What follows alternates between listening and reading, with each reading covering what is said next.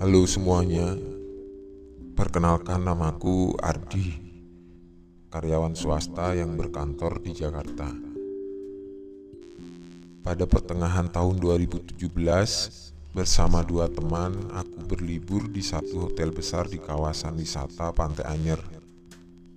Waktu itu kami berniat untuk menghabiskan akhir pekan dengan bersantai melepas penat menginap di hotel yang berdiri di pinggir pantai luas membentang, pantai landai tanpa karang.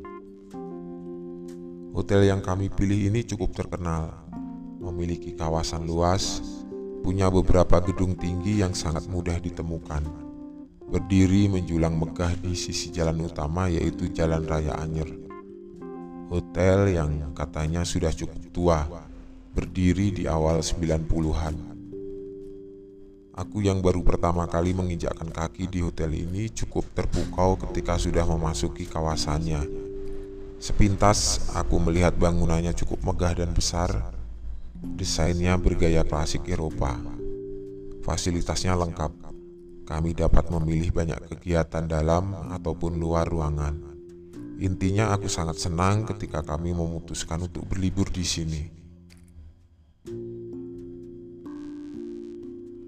Waktu itu aku bersama Wildan dan Vira Tiba sekitar jam setengah sebelas malam.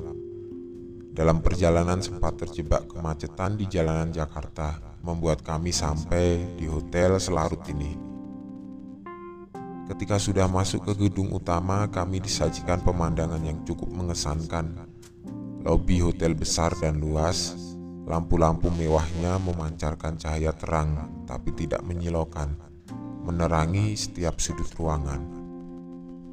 Singkatnya, sementara Vira sedang melakukan proses check-in, aku dan Wildan duduk di sofa besar tepat di bawah lampu kristal. Tempat kami menunggu ini sangat nyaman. Ditambah ketika belum lama kami duduk, tiba-tiba ada seorang staf hotel yang memberikan minuman selamat datang. Di kejauhan sesekali terdengar suara deburan ombak yang menghantam bibir pantai. Angin sepoi juga terasa dingin menyentuh permukaan kulit. Tidak terlalu jauh dari lobi, pantai sudah dapat kami injak pasirnya. Dari sisi sebelah kiri kami duduk juga terdengar sayup-sayup suara musik yang sepertinya bersumber dari kafe yang letaknya di bagian kiri gedung. Aku baca brosur yang ada di atas meja. Kafe itu bernama Sahari. Buka setiap akhir pekan, menyajikan musik hidup dari home band mereka. Sungguh tempat yang sangat pas untuk berlibur, menyenangkan dan menenangkan. Tapi ada sedikit keanehan. Kok sepi ya Dan? Padahal ini kan sudah weekend. Begitu tanyaku ke Wildan yang sedang duduk bersandar melepas lelah. Lah, iya ya. Pada ke mana orang-orang? Wildan menjawab dengan pertanyaan. Untuk hotel sebesar ini suasananya sangat sepi di akhir pekan. Normalnya banyak berseliweran tamu hotel, tapi ini tidak. Sangat sepi, tidak ada orang sama sekali atau mungkin sudah terlalu malam? Ah, mungkin itu jawabannya. Sudah beres, Fir? Tanyaku ketika Vira tiba-tiba sudah duduk di sebelah. Udah, yuk ke kamar dulu. Di lantai lima, tower Nakuli. Begitu jawab Vira. Kamar yang kami sewa ini berbentuk apartemen dua kamar, memiliki dapur, dan katanya ada teras yang langsung menghadap ke pantai. Sepertinya tempat yang besar dan akan menyenangkan buat kami tinggal. Ah, nanti ke kafe itu yuk habis mandi. Lumayan dengerin musik bentar. Begitu Wildan bilang ketika kami sudah dalam perjalanan menuju kamar. Aku dan Vira mengiyakan setuju dengan usul Wildan. Cukup jauh perjalanan yang harus kami tempuh menuju kamar. Untung saja ada Mas Rumboy yang dengan baik hati mengantarkan. Jadi tidak harus mencari dahulu letak pastinya. Dari lobi, kami harus melewati satu lorong panjang bercahaya remang. Lorong sepi, tidak ada orang sama sekali. Hanya kami berempat yang mengisi kekosongannya dengan langkah kaki. Di ujung lorong akhirnya kami menemukan lift. Lift yang akan mengantar ke lantai 5, tempat di mana kamar kami berada. Sesampainya di lantai 5, suasananya sama. Sepi sekali, seperti tidak berpenghuni. Kok sepi banget ya mas? Apa biasanya memang begini? Kan ini weekend Begitu tanyaku ke Mas Rumboy yang masih dengan semangat menemani Memang sepi mas, entah kenapa weekend ini tamu agak sepi Mas Rumboy menjawab dengan kalimat pendek Tidak memberikan jawaban Permukaan lantai di lorong lantai 5 ini bukan berlapis karpet seperti hotel mewah pada umumnya tapi terbuat dari keramik berwarna kusam namun bersih. Sama seperti lantai dasar tadi, cahayanya juga remang. Lampu menyala semua tapi tidak terang benderang. Entah memang sengaja dibuat seperti ini atau karena daya listriknya yang kurang, aku tidak tahu. Pokoknya cahayanya remang cenderung gelap. Ini mas kamarnya, Begitu kata Mas Rumboy di depan pintu kamar dengan nomor 504. Nyaris di ujung lorong hanya berjarak satu kamar dari ujung gedung. Setelah pintu dibuka, kami dipersilahkan masuk. Benar adanya, kamar berbentuk apartemen ini besar dan luas. Ruang tengah menjadi pemandangan awal ketika kami sudah berada di dalam. Sofa besar dan sepertinya nyaman berada di depan meja kaca. Keduanya menghadap TV. Di ujung ruang tengah ada pintu yang sepertinya sebagai akses menuju teras. Nyaman. Kamar hotel ini sangat nyaman. Mas Rumboy lalu menjelaskan detail kamar ini. Setelah itu dia pamit untuk pergi. Terima kasih mas, ucapku sambil mengantar dia ke pintu.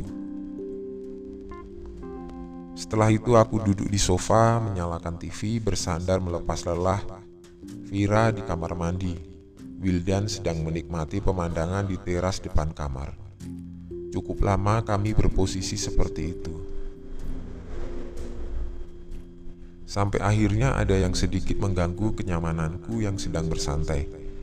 Jarak dari sofa ke pintu keluar memang agak jauh, sekitar 5 atau 6 meter. Tapi ada suara dari luar yang menarik perhatian. Suara langkah kaki di lorong depan kamar. Langkah kaki seperti sedang terburu-buru, sepertinya berlari-lari kecil. Awalnya aku coba untuk tidak menghiraukan dan lanjut menonton TV. Tapi lama-kelamaan semakin mengganggu karena langkah kaki itu seperti bolak-balik mundar-mandir di depan kamar kami. Siapa sih berisik banget di depan kamar? Begitu gumamku dalam hati. Kemudian aku bangkit dari duduk dan berjalan menuju pintu. Akhirnya timbul rasa penasaran bercampur kesal. Tapi anehnya, ketika sedikit lagi sampai pintu, aku mendengar kalau langkah-langkah kaki itu pergi menjauh dari depan kamar. Rasa penasaran semakin besar. Kemudian aku membuka pintu lalu melihat keluar. Tidak ada siapa-siapa. Depan pintu kamar kosong. Melongokkan kepala lalu aku menoleh ke kiri sama juga. Kosong, tidak ada siapa-siapa. Hanya terlihat dua pintu kamar lain yang dalam keadaan tertutup. Tapi akhirnya aku melihat sesuatu ketika menoleh ke kanan ke arah lorong panjang berpenerangan remang lorong yang menuju lift. Awalnya tidak menaruh perhatian karena tempat aku berdiri sangat jauh dari lift. Lift. Ada apa dengan lift? Iya, ada sesuatu di depan lift. Sempat memicingkan mata, akhirnya aku dapat melihat dengan jelas dalam keremangan cahaya.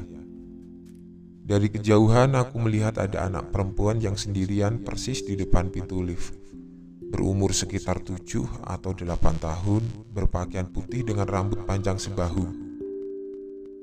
Dari tempatku melihatnya, dia berdiri menyamping menghadap lift.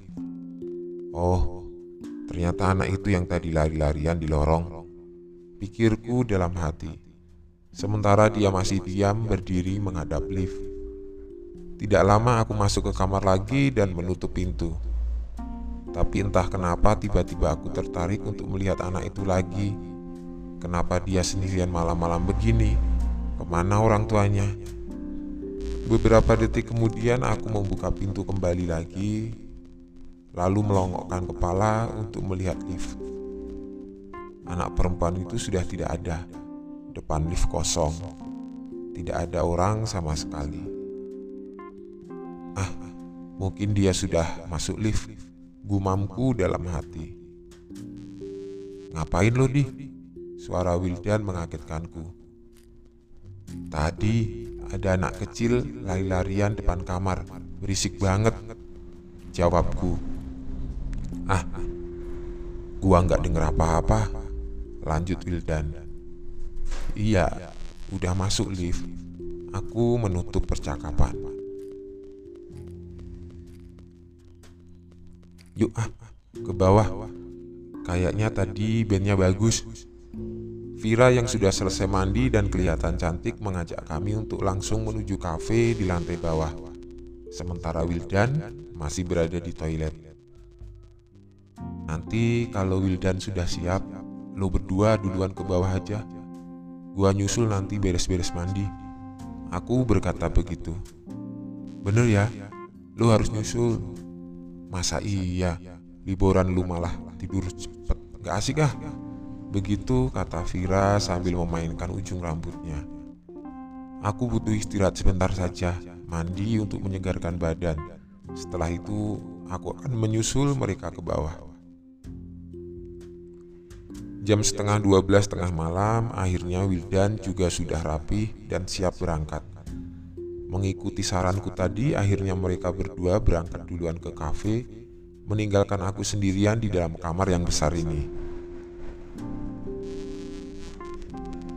Air hangat yang mengucur dari pancuran kamar mandi sungguh membuat badanku segar. Untuk sementara hilang sudah penat dan lelah yang menggelayut setelah menempuh perjalanan dari Jakarta tadi. Selesai mandi, aku berpakaian agar segera langsung bisa menyusul Vira dan Wildan. Sebelum pergi, aku menyempatkan diri untuk melihat pemandangan luar hotel di teras kamar. Berdiri sendirian menghadap langsung ke laut menikmati angin malam yang bertiup perlahan menyentuh tubuh. Laut kelihatan bergelombang tenang, sementara di atasnya membentang langit cerah bertabur bintang. Sangat indah pemandangannya. Lalu sebentar melempar pandangan ke bawah, aku melihat lingkungan kawasan hotel yang sangat sepi, tidak ada orang sama sekali. Aneh, ini kan akhir pekan, tapi pengunjung dan tamu sangat sepi, entah kenapa. Hanya beberapa menit aku menikmati suasana teras sampai akhirnya ada sesuatu lagi yang mengganggu suasana. Sekali lagi aku mendengar langkah kaki, suara langkah kaki yang pola dan hentakannya sama dengan yang aku dengar pertama kali tadi. Wah, anak kecil itu lari-larian lagi ucapku sendirian. Ya sudah, sekalian keluar untuk ke lantai bawah, aku akan melihat dan menegur anak itu supaya jangan berlarian di lorong tengah malam begini. Suasana suaranya sangat mengganggu. Suara langkah kaki anak itu tiba-tiba menghilang ketika aku membuka pintu kamar. Suasananya kembali senyap, kembali sepi. Entah ke mana anak itu berlari, hanya hitungan detik sudah tidak kelihatan lagi. Ya sudahlah, aku tidak berpikiran macam-macam, lalu menutup pintu dari luar dan menguncinya. Lorong yang membentang panjang di tengah pintu-pintu kamar ini cukup remang untuk ukuran hotel besar dan mewah seperti ini. Jujur saja, nyaliku agak sedikit berguncang melihat lorong panjang ini. Di samping remang dan juga sepi, tidak ada orang sama sekali. Tapi walaupun begitu aku tetap melangkahkan kaki berjalan menuju lift yang letaknya cukup jauh. lantai lima ini benar-benar sepi. Jangan-jangan hanya kami yang menginap, sementara kamar lainnya kosong. Begitu tebakan dalam pikiranku. Mengenakan sneakers yang alasnya karet, langkah kakiku nyaris tidak bersuara ketika bersentuhan dengan keramik lantai. Seharusnya begitu. Tapi ada yang aneh. Ketika sudah beberapa belas kali melangkah, tiba-tiba aku mendengar suara langkah kaki lagi. Yang aku sangat yakin bukan suara langkah kakiku, karena iramanya berbeda. Suara langkah kaki sepertinya bersumber dari belakang, karena itulah akhirnya perlahan aku menoleh ke belakang. Ternyata kosong, tidak ada orang sama sekali. Ah, mungkin suara dari dalam kamar, ucapku membesarkan hati. Lalu aku melanjutkan langkah, sudah setengah jalan untuk sampai ke lift. Tapi tiba-tiba suara langkah kaki itu muncul lagi. Suara, suara suaranya sangat dekat. Terdengar seperti hanya beberapa langkah saja di belakang. Refleks aku langsung menoleh ke belakang.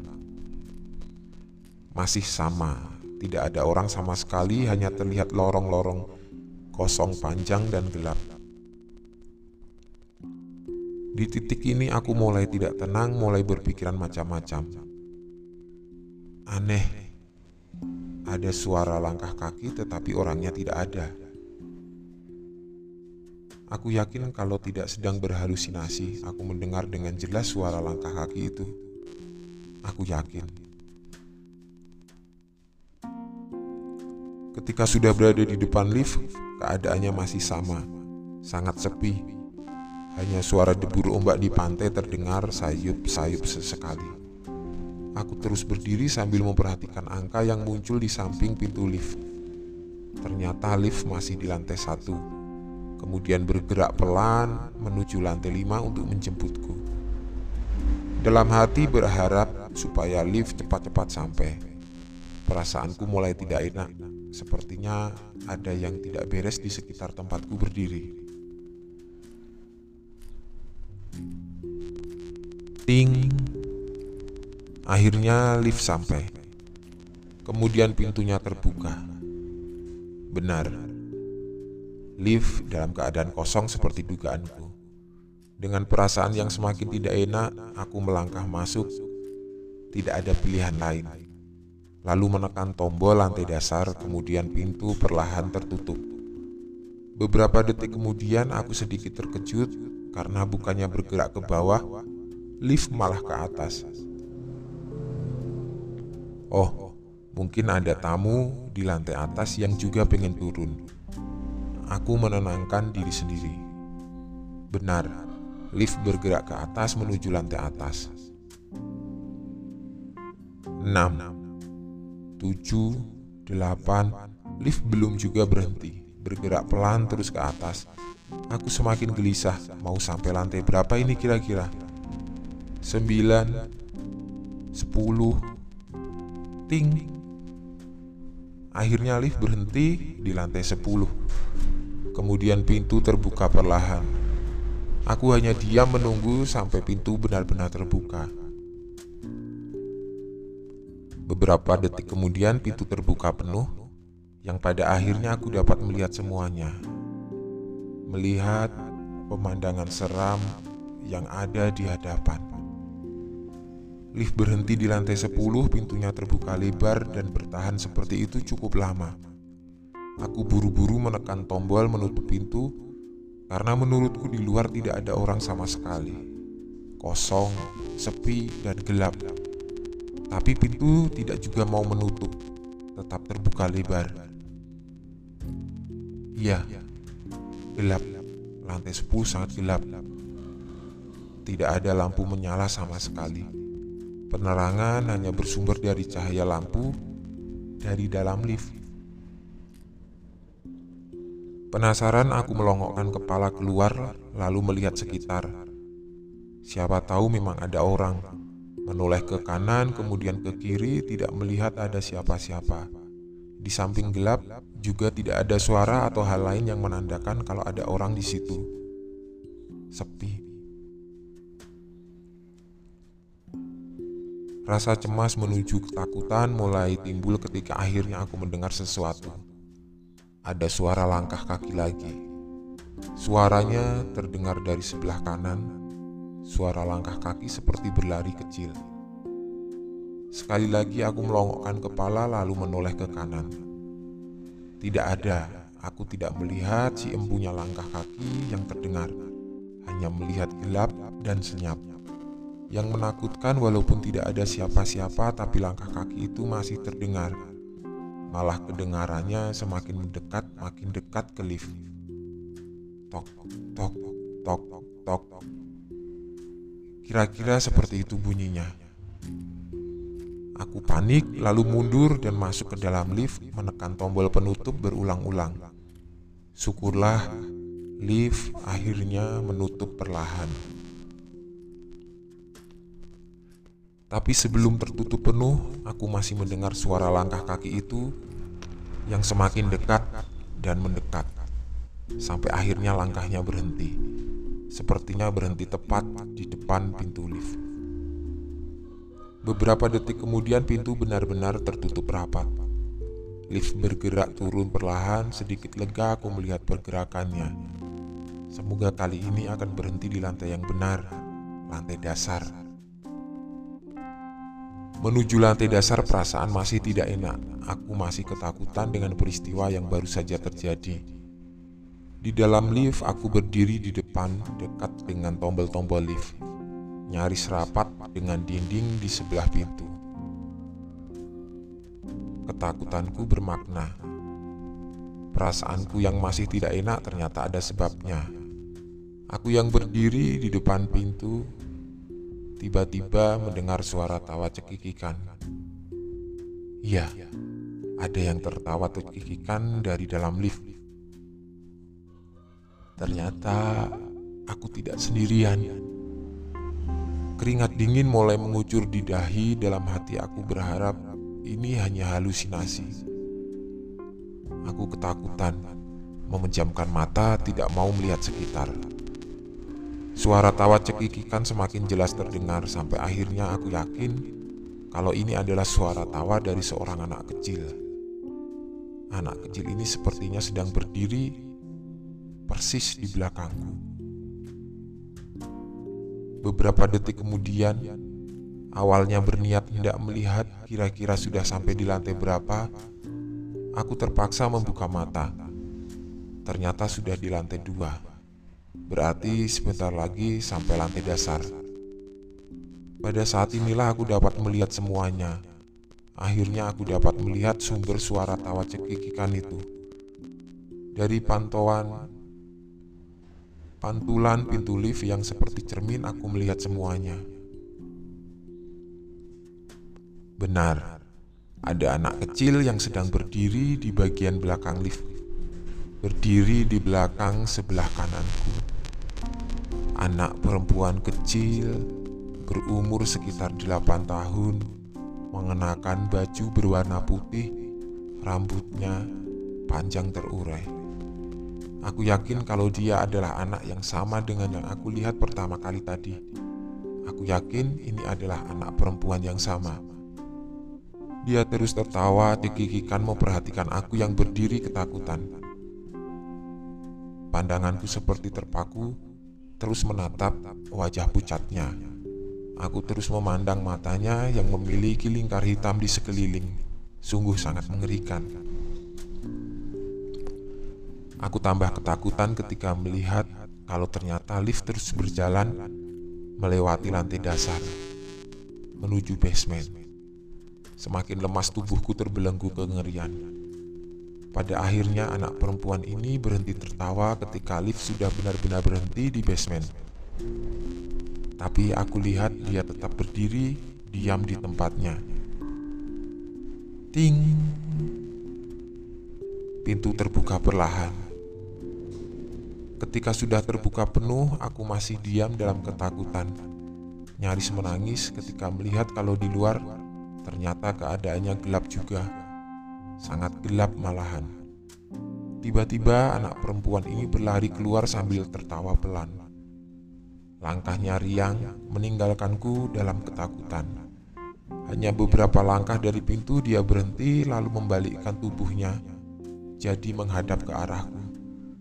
Kemudian ia tersenyum dengan wajah pucatnya sambil melambaikan tangan. Bergegas aku menekan tombol penutup berkali-kali. Tidak ada kendala, pintu akhirnya menutup perlahan. Sementara dalam prosesnya, aku melihat anak itu masih berdiri tersenyum, tetap melambaikan tangannya. Lalu lift bergerak ke atas menuju lantai dasar.